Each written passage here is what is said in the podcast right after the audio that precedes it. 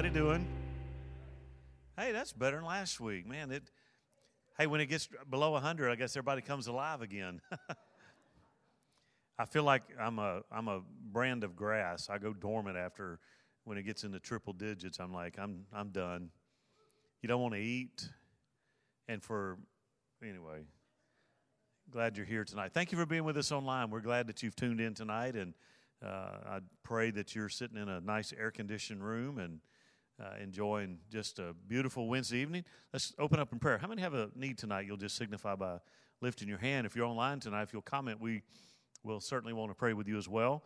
Uh, again, we want to continue praying for our nation, uh, for revival in particular. Uh, again, that's you know, there's there's so many distractions out there and so many opinions about this or that. You know, we just really need revival. Revival is just falling in love with Jesus again, and we, we need that to sweep across our country. Father, we love you tonight, and we're so grateful again to be able to come together, uh, Lord, to study your word.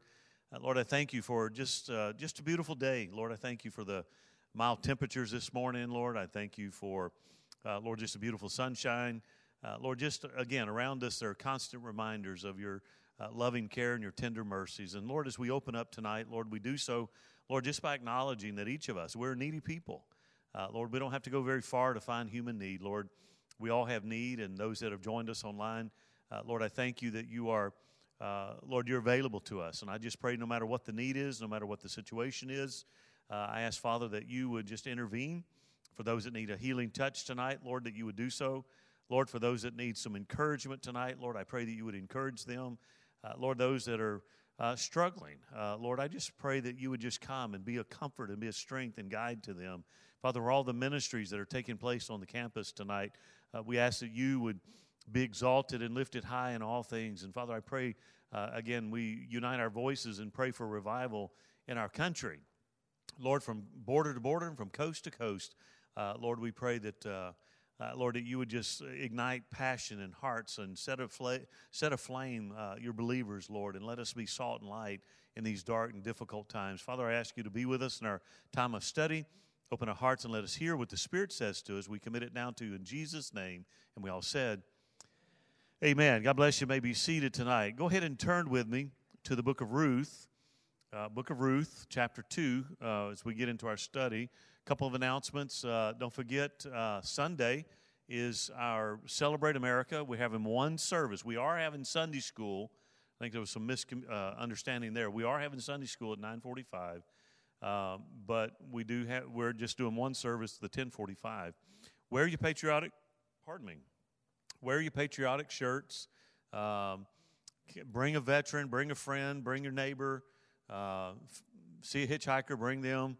Um, some of you know who Paul Eckert is. We've had him a couple times. I served on the board with uh, Brother Paul for many years with the Dallas Teen Challenge, and he was notorious for picking up hitchhikers.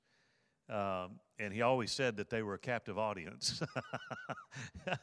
and, uh, and he led many to the Lord, uh, led many to the Lord by doing that. I don't know that today's world would be such a great idea, but anyway, uh, no, bring people. It, it, we're going to have a great day. Uh, again, celebrating God and country. Again, no matter where we are right now as a nation, the bones are good. We have a great heritage, of faith, and belief in God uh, and principles. In fact, you know, our the very documents of our nation's founding uh, pulled the, the majority of their information from Scripture, is how it was written, and we get to celebrate that. We get to celebrate God. You know, the Bible says, "Whom the Son makes free is free indeed." And so we get to celebrate freedom on Sunday. Uh, we are having a barbecue lunch afterwards. Uh, so come and plan to hang out with us and have a good time. Uh, food distribution a week from tomorrow. Uh, so that's back up on us again. Um, and we look forward to being able to serve. Some of you asked about the fireworks stand. We are, I know there was an order issued in the county that you cannot uh, pop fireworks, but we are contractually obligated to open so you so the way the order is, you can sell them, but you can't use them. So anyway, we still have our fireworks stand that's happening out off of uh, South 171 there uh, here in Cleburne. Um, let's get right into our teaching tonight. Oh, and again, don't forget, a week from Sunday, 10 days from now, I'll begin a new series on hot topics for hot times, and it will be a very informative. Again, I'm really working hard to, uh, you know, when we've done things like this before, and I, you know, I've always tried to approach uh, tough subjects with dignity and with, with love and with tact, you know, uh, tactfulness. It, it's, it does us, us no good to get up on a soapbox and try to beat people over the head and spew all kinds of hatred and vitriol. That's not what we're here for. Uh, but uh, we do under, we do need to understand what Scripture says about where we are in, in society. We need to be able to pass that information on to our children. They need to know there's there are issues that they're facing that none of us faced in school. I mean, they absolutely some of the stuff that they have that they have to deal with. We didn't. We had no clue. I mean, we had our own issues, not, you know, for sure, but nothing like what they have today. And so we want to weigh in on see what God's word says about some of these hot button issues today. Uh, let's get right into it. Tonight we're going to be talking about providence. Uh, providence. Ruth, a story of redeeming love. Again, up to this point, you know, it's been an interesting uh, couple of weeks as we started unpacking the story of Ruth. Uh, the story of Ruth, again, uh, chapter one is a very sad story. Uh, you know, if you were if you were to make a movie, they probably have made a movie on Ruth, I guess. I don't know. But it would be very sad to start out. It would be one of those uh, you know, if, if things could get worse, it does. You know, so it goes from bad to worse. They, they, they live in Bethlehem, the house of bread. They have a famine. Uh, Elimelech makes a decision to pack up his family, his wife, his two boys, move to Moab, which was a violation of the word of God. But he does it anyway because they had bread there. And 10 years later, uh, Naomi is coming back to Bethlehem, but she's a widow and her two sons. Uh, so she buried all three of her loved ones in Moab. Uh, is coming back with her daughter in law. So, uh, you know, it's a sad story. But when we left last week, the interesting thing was, uh, you know, again, you and I get to read with, with history in mind. We, we see it from a different perspective. We know the stories about the change. And so tonight, let's, let's, let's start seeing what happens here. Verse number one, we'll just read three verses. So there was a relative of Naomi's husband, a man of great wealth, of the family of Elimelech. His name was Boaz. So Ruth the Moabitess said to Naomi, Please let me go to the field and glean heads of grain after him in whose sight I may find favor. And she said to her, Go, my daughter. Then she left and went and gleaned in the field after the reapers. And notice this phrase here. And she happened to come to the part of the field belonging to Boaz, who was of the family of Elimelech. Don't you like that? She so happened to glean in that field. May the Lord add his blessing to his word tonight. Again, as I said, as, she, uh, as, as we uh, see Naomi now returns back to the land of blessing, her homeland, Bethlehem. And again, when she arrives, she arrives back to Bethlehem with her daughter in law, Ruth.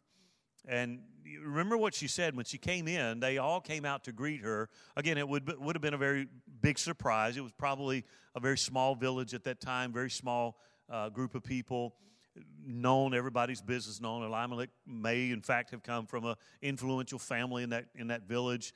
And so when naomi comes back they notice that you know obviously he's not with her and the boys are not there. And they call her name. Remember naomi means pleasant one and so she says, Don't call me Naomi, or don't call me pleasant, call me Mara. Mara means bitter. Uh, and then she gives the reason why, because she said, I left full, and the Lord was against me, and I return empty.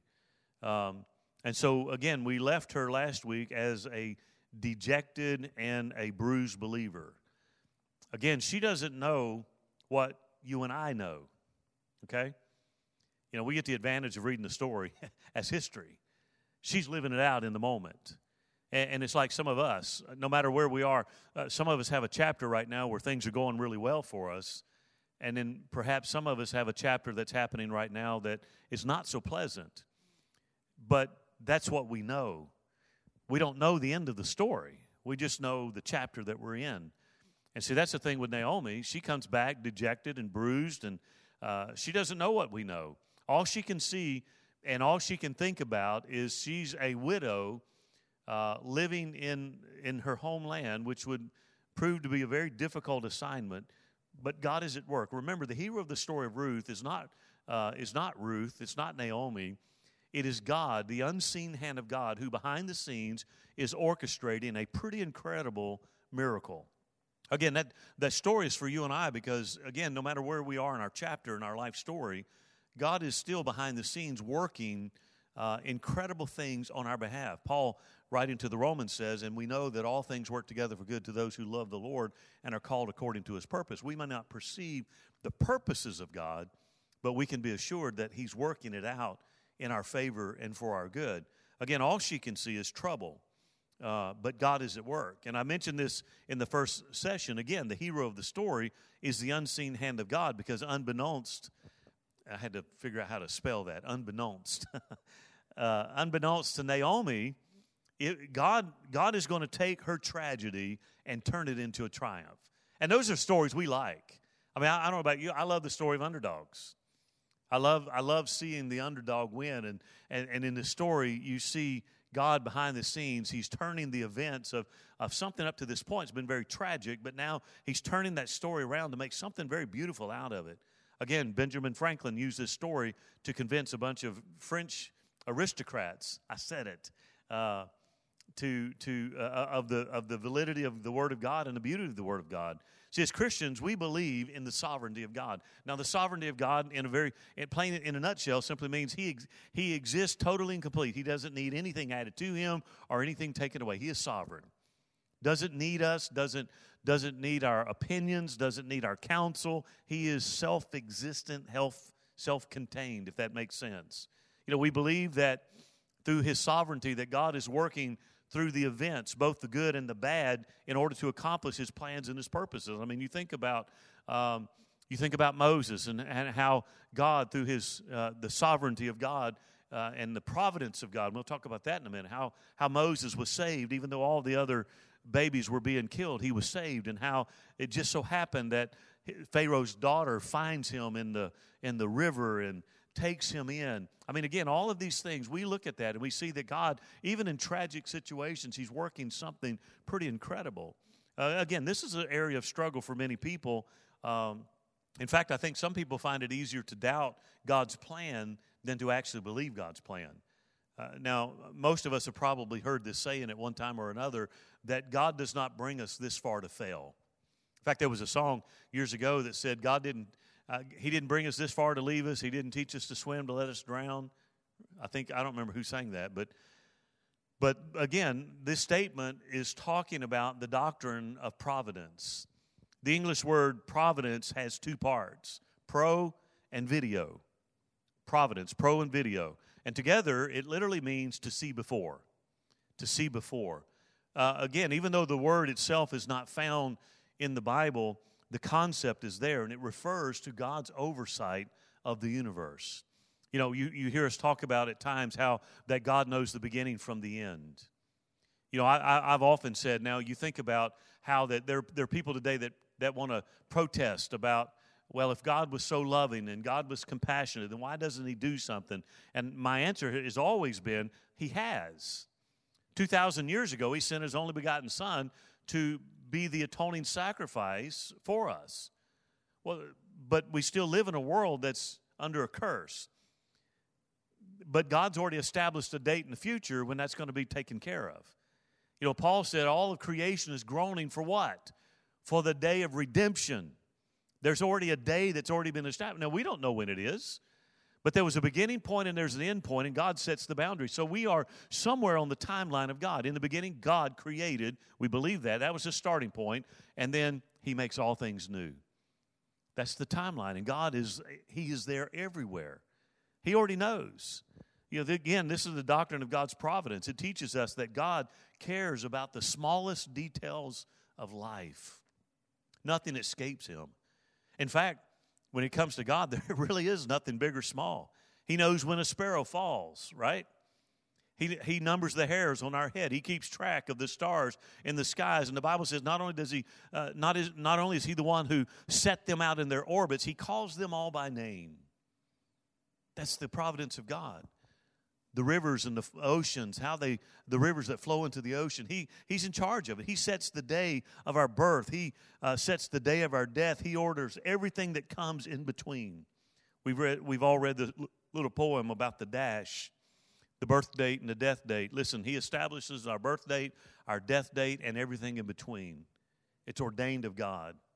The Bible says, listen, if I don't believe that, and I don't believe in the sovereignty of God, if I don't believe that, I don't believe in the providence of God. He orders all of those things. The doctrine of God's providence also teaches us that nothing is wasted by God. One scholar put it like this there are no, there are, there are no accidents with God, only incidents. There are no, there are no oops, I didn't see that coming. there not, none of that. Again, it's kind of hard for us to wrap our brains around because we are very linear people. We can only see and experience in the moment. But God is outside of time. He's in eternity and He knows the beginning from the end. He already knows what's going to happen, He already sees. And again, it's very hard for us to wrap our, our brains around it. But again, uh, there are no accidents, only incidents. And this includes events that to us seem like senseless tragedies. Again, I think about the senseless violence that we see uh, in, going on in our world right now and man's inhumanity to man and to us it makes no sense but but there's god's working a greater plan that we can't even begin to imagine. Again paul really that's what romans 8 and 28 really illustrates very much for us that god will often use the difficult moments and the human tragedies to accomplish his purpose his purpose. Many verses in the bible teach Again, the word providence is not found in the Bible, but many verses teach about the providence of God. Acts 17 28 says it's in Him that we live and move and have our very being. In Colossians 1 17, it says, In Him all things hold together. Think about that. In Him all things hold together. Proverbs 16 9 says, In his heart a man plans his course, but the Lord determines his steps. Again, my steps are ordered of the Lord. That's why, that's why you can trust him. He already knows. Psalm 115.3 says, Our God, I love this one, I've quoted it before, says, Our God is in heaven, He does whatever pleases Him. That's just a that's just a, a, declarative statement right there. It needs no explanation and, and it's not open for debate. Our God is in heaven and he does whatever pleases him. And if that rubs you wrong, take it up with him. you know? I, again, you see a lot of people today that want to vent and foam at the mouth over one issue, over another issue, or whatever. Listen, you don't have to answer to me. God's in heaven, He does whatever He pleases, and we'll all stand before Him and give an account.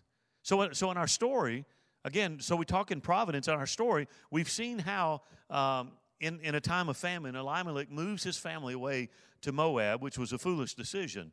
While, we're there, while they were there in pagan territory, Elimelech and his two sons die, okay? Ten years later, Naomi, Orpah, and Ruth prepare to return to Bethlehem. Orpah returns to Moab. Ruth pledges her loyalty to, no, to Naomi. And together, these two widows, one old and one young, return to Bethlehem.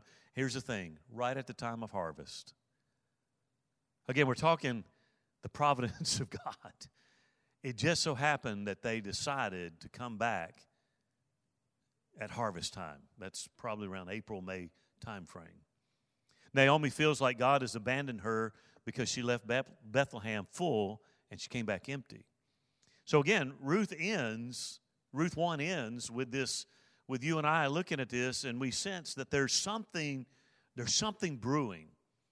You know, sometimes you ever had something going on and you just you just had a it's almost like a, a sixth sense that there's something there's something going on. You couldn't put your finger on it, you couldn't really articulate it well, but you knew there was something taking place that you didn't want to miss.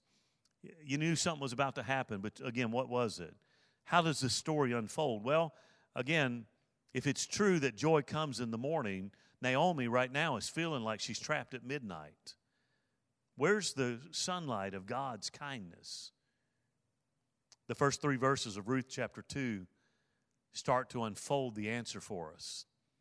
Start to give us an, the, uh, the, the pivotal moment that, yes, her life up to this point has been full with one tragedy after another, one disappointment after another, one letdown after another, but there was a man of the family of Elimelech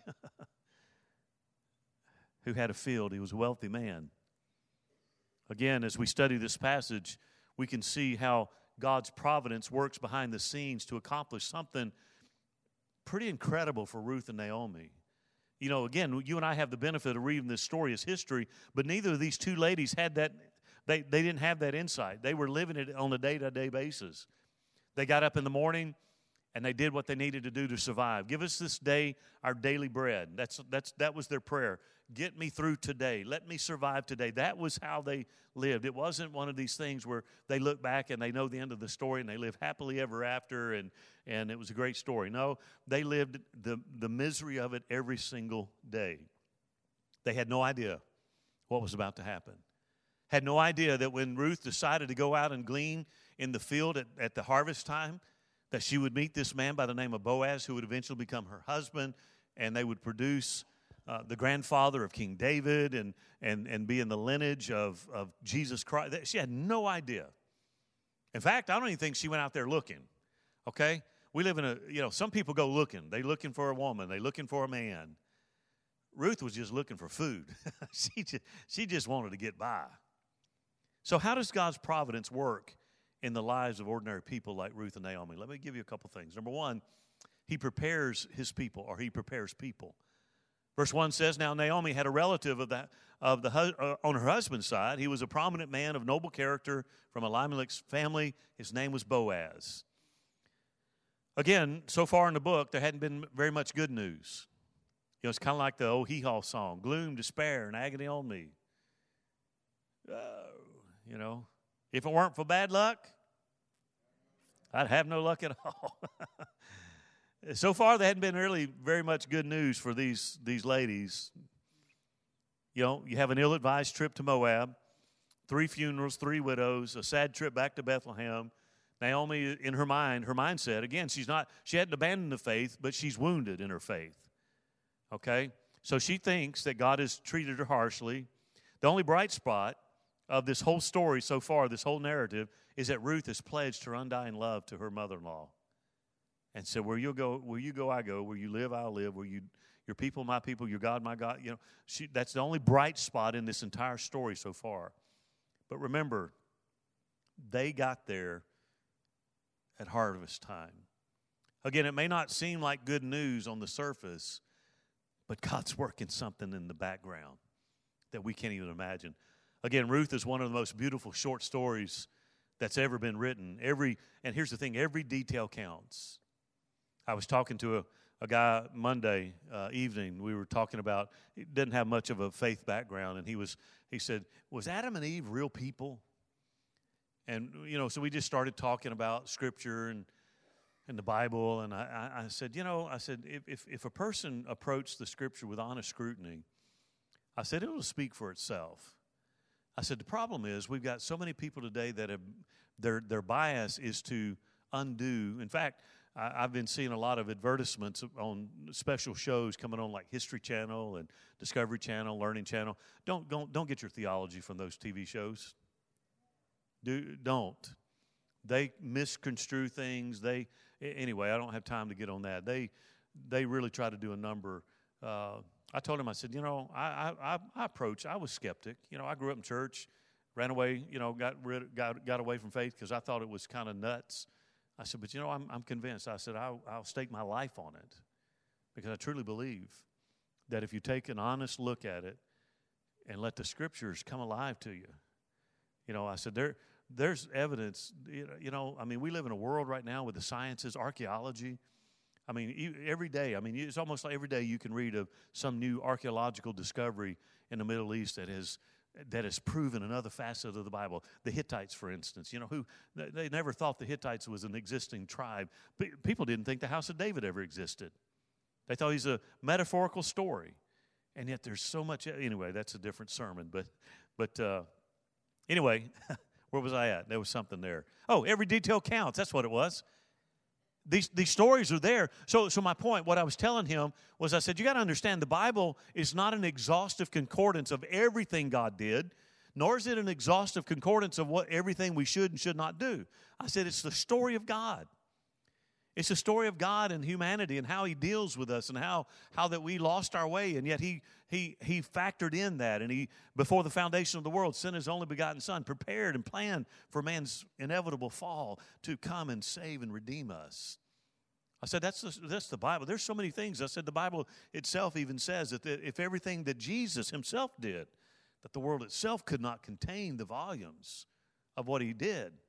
Again, these stories are here for a reason. It's a purpose. It's a beautiful story, but it's an important story because every one of us have chapters of sad things.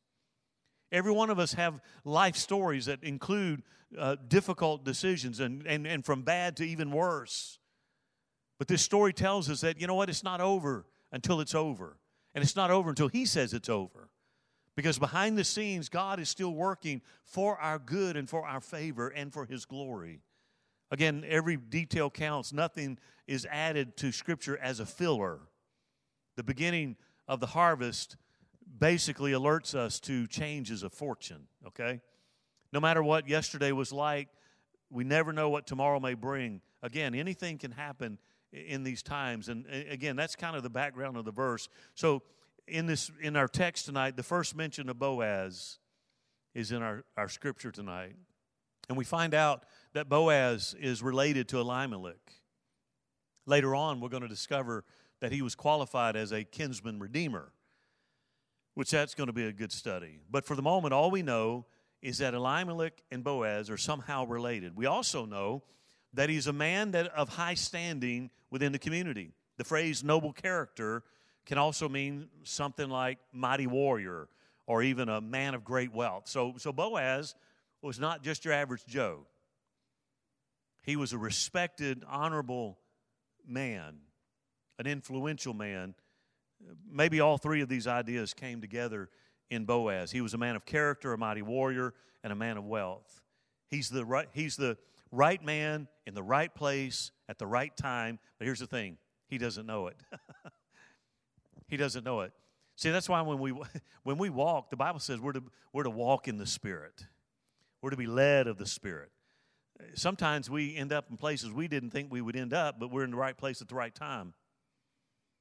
I mean, it just, again, I don't believe in, in happenstance. I don't believe in coincidences. I believe, listen, I believe that our steps, if we're walking in covenant with the Lord, our steps are ordered of the Lord.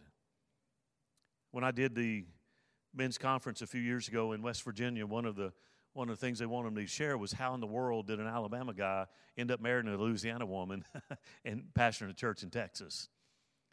I said, only God. Absolutely only God. It's a story I need to share one time if I haven't ever. I don't know if I've ever told that story, but only the only God can do something like that. So verse one kind of foreshadows the story that's going to begin to play out. Again, although Naomi came back deeply discouraged, feeling like she had no future, God has been at work behind the scenes without her ever even knowing it. And so now his plans are starting to unfold in the most unlikely way. So, my point is this Are you worried about next week? Well, forget about it. He's already there. See, that's, the, that's what the providence of God is all about. Are you, are you worried about next year? Don't sweat it. You know, if we get that next year, He's already there. In theological terms, this is called the prevenient grace of God, and it simply means the grace that goes before. It means that in every situation, God is already at work before I get there. Before I get there.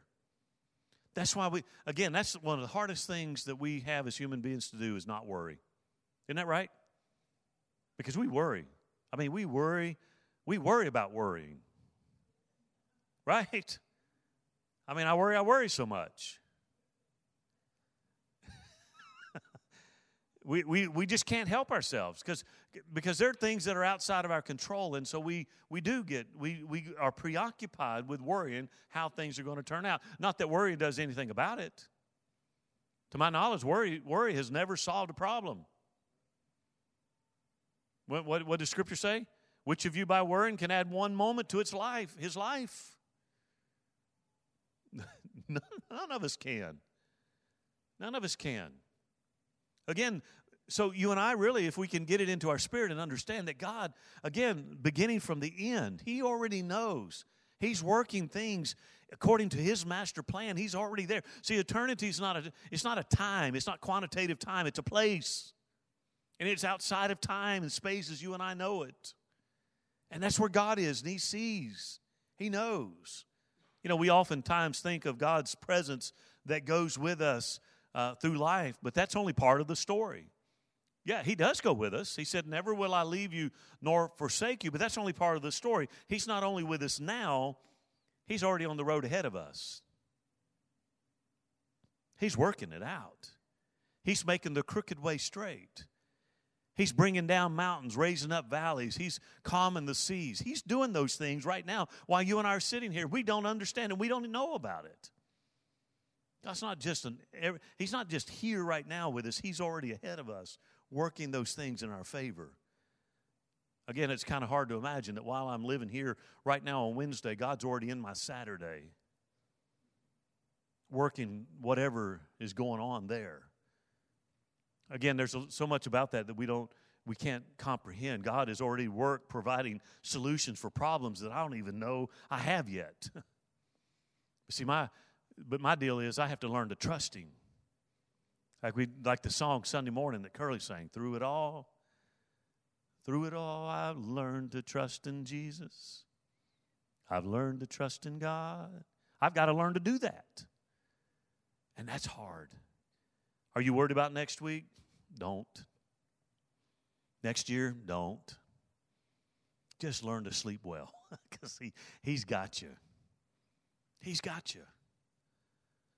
Again, it doesn't answer the questions that we have, but it ought to at least comfort us. Again, it would, it would be enough if, simply, if God simply walked with us through the events of life. That would be comforting enough.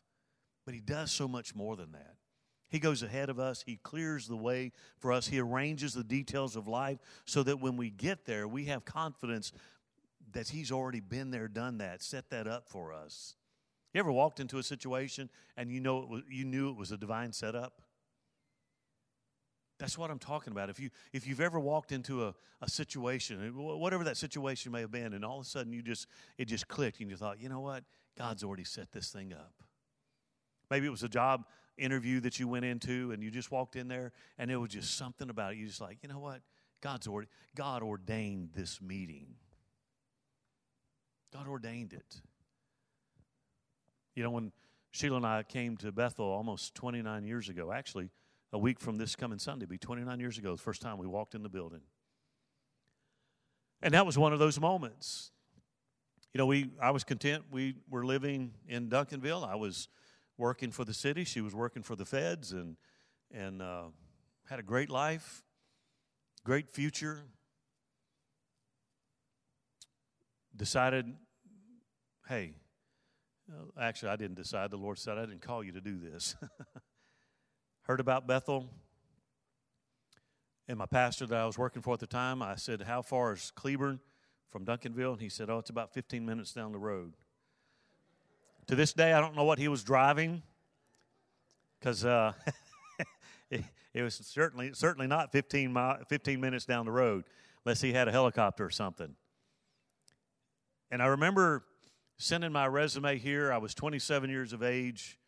And again, you know some of the story. I told you many times. I, you know, Sheila and I, when we got out of the service, I spent uh, spent every dime we had just about traveling Florida, Alabama, Georgia, Mississippi, Louisiana, looking for places and you know whatever reason this didn't work that didn't work.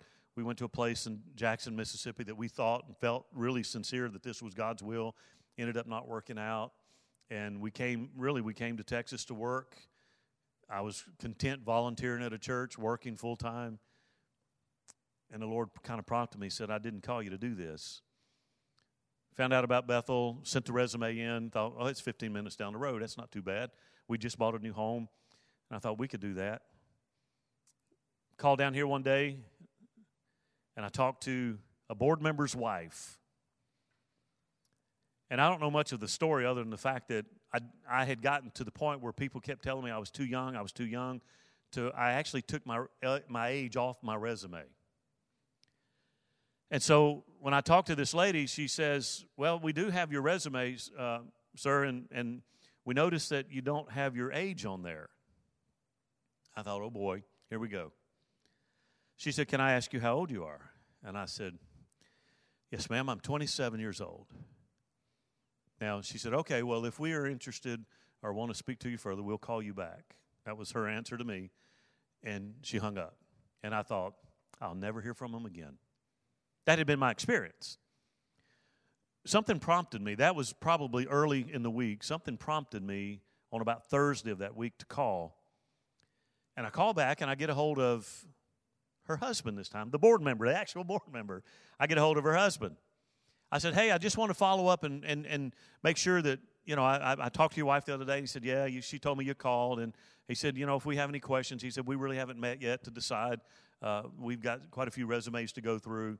And, uh, you know, we kind of chit chatted a little bit. And he says, uh, I said, Well, we're getting ready to get off the phone. I said, Hey, listen, I understand that in a time of, of, of transition like this, that it's awful difficult to get somebody to come down and preach. I said, if you're working a job and everybody else is working a job, just to find somebody to come preach could be a real major challenge. And I said, I just want to tell you, I, will be more than happy to come and, and preach for you guys anytime you want me to, if you need help. He said, Can I be honest with you? And I said, He's going to ask a blunt question. I said, Well, sure. He said, How much you expect to get paid for that? So I tell everybody, here's my story. Everybody says, How'd you get to Cleburne? I tell them I was cheap. Because here's what I told him I said, I'll do it for free. He said, Can you be here Sunday? Kid you not. he said, Can you be here Sunday? I said, I'll be there. I came down that Sunday, never left. Never left. Walked into this building, and it was you know it, it was one of those moments that i'm talking about where you knew this was a setup later on i found out from this couple that they had had the discussion you're not hire, we're not hiring a 27 year old pastor in this church They've had that discussion because 27 year olds don't know anything and and i and thankful i didn't uh, thankfully they let me grow up among them but but it was one of those moments where you walked into it. Sheila and I walked in, and again, the first thing we noticed when we got here was the ugly shag carpet. It was a 76 build, church building, had the orange shag carpet that had been dry rotted, and there was holes poked in it. And I was scared to death. Some of the little ladies that were in here were going to poke through and trip on that shag carpet. I was scared to death. And I told my wife, I said, if we come here, this carpet's got to go. And with it, and within six months of us being here, the carpet was gone. It was a safety issue. you know, we walked in and we felt. We felt like, you know what, this is what we were made for. Listen, it would be enough if God just walked with us through the moments of life, but God's already ahead of us, working and preparing and making those arrangements. Even though Naomi didn't know it, and probably wouldn't have believed it if you told her. God was at work doing the, during those hard days in Moab, those 10 years in Moab. God was still working in Bethlehem. You know what he was doing? He was preparing Boaz. He was preparing Boaz to come and rescue her and, and Ruth at the right moment. Again, remember Boaz, Boaz didn't know it either, okay? It wasn't like God sent him a letter and said, hey, by the way, in 10 years, there's going to be a lady going to be gleaning in your field. You need to go over there and kind of meet her, and you two are going to. He had no idea. Ruth had no idea. Each person in the story is doing just as they pleased, and yet it worked out as God intended. That's the providence of God. He prepares people. The second thing, I spent way too long on that topic. The second thing, he arranges the plan. Okay, verse number two Ruth the Moabitess asked Naomi, Will you let me go into the fields and gather fallen grain behind some of whom I find favor? She said, Go ahead, my daughter. Ruth and Naomi came back. They were broke. They were living somewhere below the poverty line, which is a dangerous place to be if you're a widow. But Ruth has a plan, and she says, Hey, can I go and glean in the fields? Now, there's a couple things there. Ruth, number one, is younger than Naomi, so obviously she's in better physical condition. It would be something that she could do. It meant gleaning was not an easy task, it meant spending hours of back-breaking work to glean enough food to, to, to exist on for however long. Another thing that we find in that, in that particular uh, that scripture there is that God had already made provisions for this. Remember, he commanded them that they should leave some grain in the fields for the poor. In fact, Deuteronomy 24 says, when you are harvesting in your field and you, over, and you overlook a sheaf, do not go back and get it. Leave it for the foreigner, the fatherless, the widow, so that the Lord your God may bless you in all your, the work of your hands. In other words, God's saying, look, when you drop some of this on the ground, when you overlook some of that, don't go back and pick it up. Leave it for other people to come, the poor to come and take care of themselves. He commanded them to do the same thing with olives and grapes. What he's saying is, don't be so careful in your harvest that you don't leave something behind for those in need. See, God has always been favorable to those in need. What's the Bible say? That when you give to the needy, you lend to God? Ruth, another thing we find in this part here is that Ruth shows her character by, notice what she doesn't do. She's not wallowing in self pity. Think about that. That's a powerful statement. She's not sitting there wallowing in self pity and saying, well, the state ought to take care of me, or the village ought to take care of me, or these people are to take care of me. No, she takes responsibility for herself. She says, you know what? If we sit here, it's kind of like the leper said, why sit we here and die? There's food out in the field. I need to be out there gleaning, so can I go out and, and glean? She gets up. You know what? She does what she has to do each day, trusting God for the results. I think sometimes that's what God, actually, not sometimes, that's what we should be doing. We ought to be doing all that we can and trusting God for the results. Ruth moved to meet her basic needs by picking grain that was left by the reapers. It was menial labor. But you know what? She didn't care. She had a need and she was going to do something about it. And here's the thing Ruth is not, please don't read there, Ruth's not scheming to get a husband. She's not out in the field gleaning, looking for the rich dude who owns the field. Again, probably not even entered her mind. She's doing what's necessary to take care of herself and her mother in law. She's not thinking, well, if I work the fields, then maybe I can meet my future husband. this is not the Old Testament version of eHarmony. She's trying to provide food, the necessity. The third thing is, again, as we look at God's providence, the third thing is he brings the desired results. Verse number three says So Ruth left and entered the field to gather grain behind the harvester. She happened to be in the portion of the field belonging to Boaz, who was from Elimelech's house. Again, let's start with the fact that she entered the field. Now, this field is a large tract of land, okay? Acres of land. Large tract of land that was divided among people, families, if you will. Eliezer may have the northern section, Caleb may have the middle section or the southwest corner, Jacob would grow over here or whatever. I mean, it was it was partitioned off, and it was their sections of field, uh, and and somewhere in there was Boaz, his piece of property. That's where she ends up. The point I'm making is because this was such a large field, again, they would take stones and they would they would mark their territory, but it was their field but it was one large field, if that makes sense. So the point being, she had no idea whose section of land she was going to end up in. She didn't say, "Oh, Boaz is my my husband, my my relative through my husband's family. I'm going to go to Boaz's field." She had no way of knowing who where his field was. She just went out into the field to glean, and I love the way the Bible says it happened to be. Isn't that interesting? It happened to be Boaz's field. So, from a purely human point of view, again, there.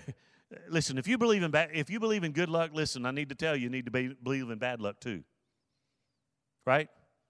I mean, if you, if you believe in luck, you have to believe in bad luck as well.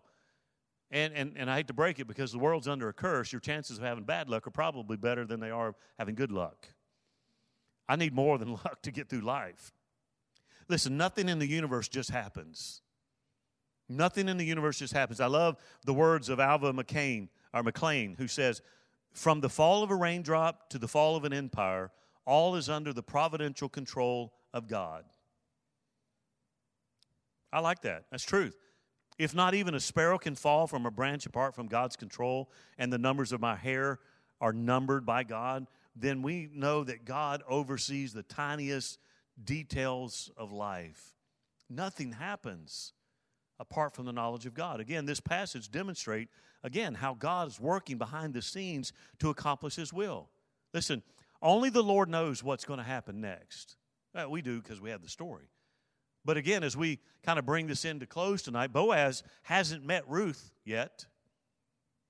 And Ruth, at this point, is just gleaning. She's not planning to meet Boaz. Naomi has no idea that Boaz and Ruth will one day get married, has no idea.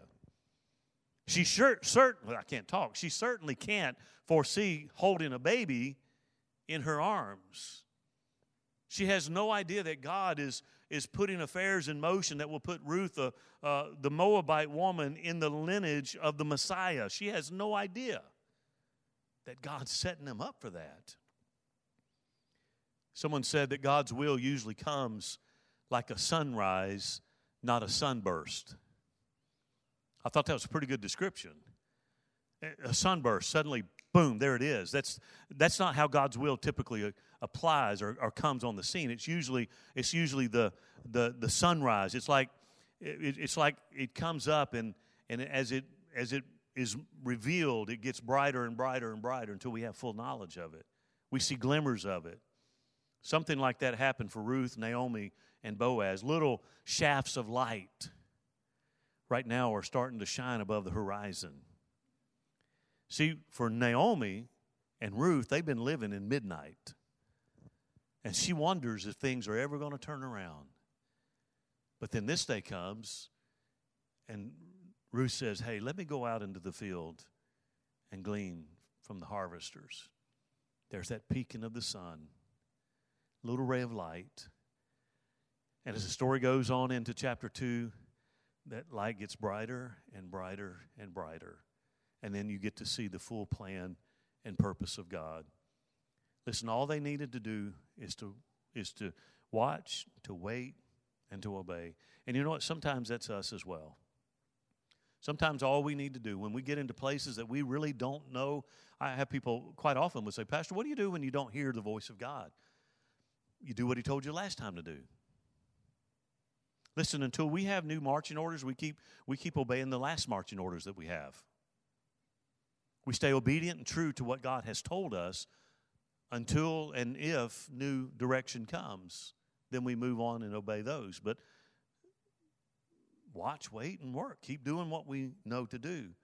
See, the God who took care of Ruth, Naomi, and Boaz is the same God you and I serve. And like they are learning to trust Him, again, they're wounded, but they're still trusting Him. What caused her to get up every morning to go out to the field? Trust in the fact that God had already made provisions for them. It's the same thing for us. I love Charles Spurgeon, who said it like this Blessed is the man who seeth God in the trifles. In the trifles. See, we tend to look for God in the million dollar answers to prayer so we, we can say what a mighty God that we serve. But, you know, the God of the large is still God of the small, the trifles. The God who hung the stars in space is also the guy eh, the God who numbers the hairs on our head. I mean, why should we be surprised that God has arranged for Ruth to happen to be gleaning in Boaz's field. Why should we be surprised of that? Circumstances are the, finger, the fingerprints of God. They're the fingerprints of God. No one saw it clearly that day in Bethlehem. Ruth didn't see it. Naomi didn't see it. Boaz didn't see it. God's plan would only become clear later. And that's the way it is for us as I, as I close tonight. John Piper says it like this God is perhaps doing 10,000 things in your life right now. You understand maybe three. it's kind of a good way to look at it. God may be doing 10,000 things in your life right now, and you only understand three of those things. But He's still working. What's that song we sing? He never stops, never stops working, always on our behalf. We can't even begin to imagine all that God is doing for us, even right now while we sit in this building. See, that truth right there as I close ought to, ought to build your faith that God is working in my life right now in 10,000 ways or more. And I'm not, and it should humble us because the second part of that is, and I'm not smart enough to understand, but only three. so I just need to trust Him. The providence of God gives us confidence in the moment of confusion. Again, in our world right now, there's a lot of confusion. And having confidence in the providence of God. Listen, all of this stuff that's going on, I, you know, I hate, again, for me, I hate to say, I, I don't like where we are as a nation. I don't like what I see that we've become and, and, and the degradation and the, I, I just don't, I don't like it. And I, I know what the Bible teaches, but listen, with my dying breath, I'm going to proclaim the good news. I'm not going to give up hope. I'm not going to give up hope that things can change, that revival can come. I know there are people that have already driven the last nail in the coffin of our great nation. I, I understand that. But you know what? Until we have no more breath to give, we are to proclaim His greatness and goodness and His mercy to everyone and everywhere. I have confidence and I have hope. In these days of confusion, I'm not confused because I know who holds tomorrow. And as long as I know that, as long as I have confidence, listen, every day, you know, and, and, and I, I promise I'm closing. there, there are times that I can't get a hold of my, and, and I've shared this with you before. There are times I can't get a hold of Sheila. You know, I try to check on her a couple times during the day. Um, you know, I get up, get her ready for, for the day, come to the office. At lunch, I go home, get her lunch, get her squared away for the afternoon, come back to the office, and I go home and get her dinner and things like that. there are times that I can't reach her. And you know how your imagination, you know, your imagination runs where you think, man, what's, what's happened? You know, there have been times when my daughter couldn't get her, I couldn't get her, her mama couldn't get her, and your mind is running a million miles. In fact, there's been times I've actually I've been out of town and I've said, "Hey, Brent, can you run home and check on Sheila?" in my mind, thinking, you know what, I'm going to walk in, I'm going to expect. I'm, I'm walking in expecting the worst you know, the reality of it. But you know, here's the thing I still have confidence because I know who holds tomorrow. And if I didn't have that confidence, I'd quit doing what I'm doing. I'd go work at Walmart. No, no, I really wouldn't. I'll back that up.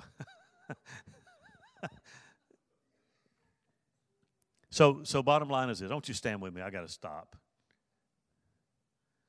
God has not brought us this far just to fail.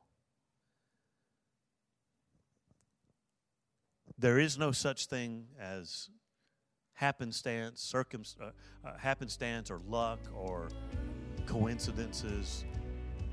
No matter where you are right now, and particularly those that are online tonight, no matter where you are right now, God is orchestrating the events of your life. You say, well, why are things so bad? Well, you know, sometimes we're guilty of making really poor choices, right? How did this story start to begin with? Elimelech chose to go to Moab. It was a foolish decision. Now, did God know? He knows everything, sure. But it started because a man decided he was going to go where God said not to go.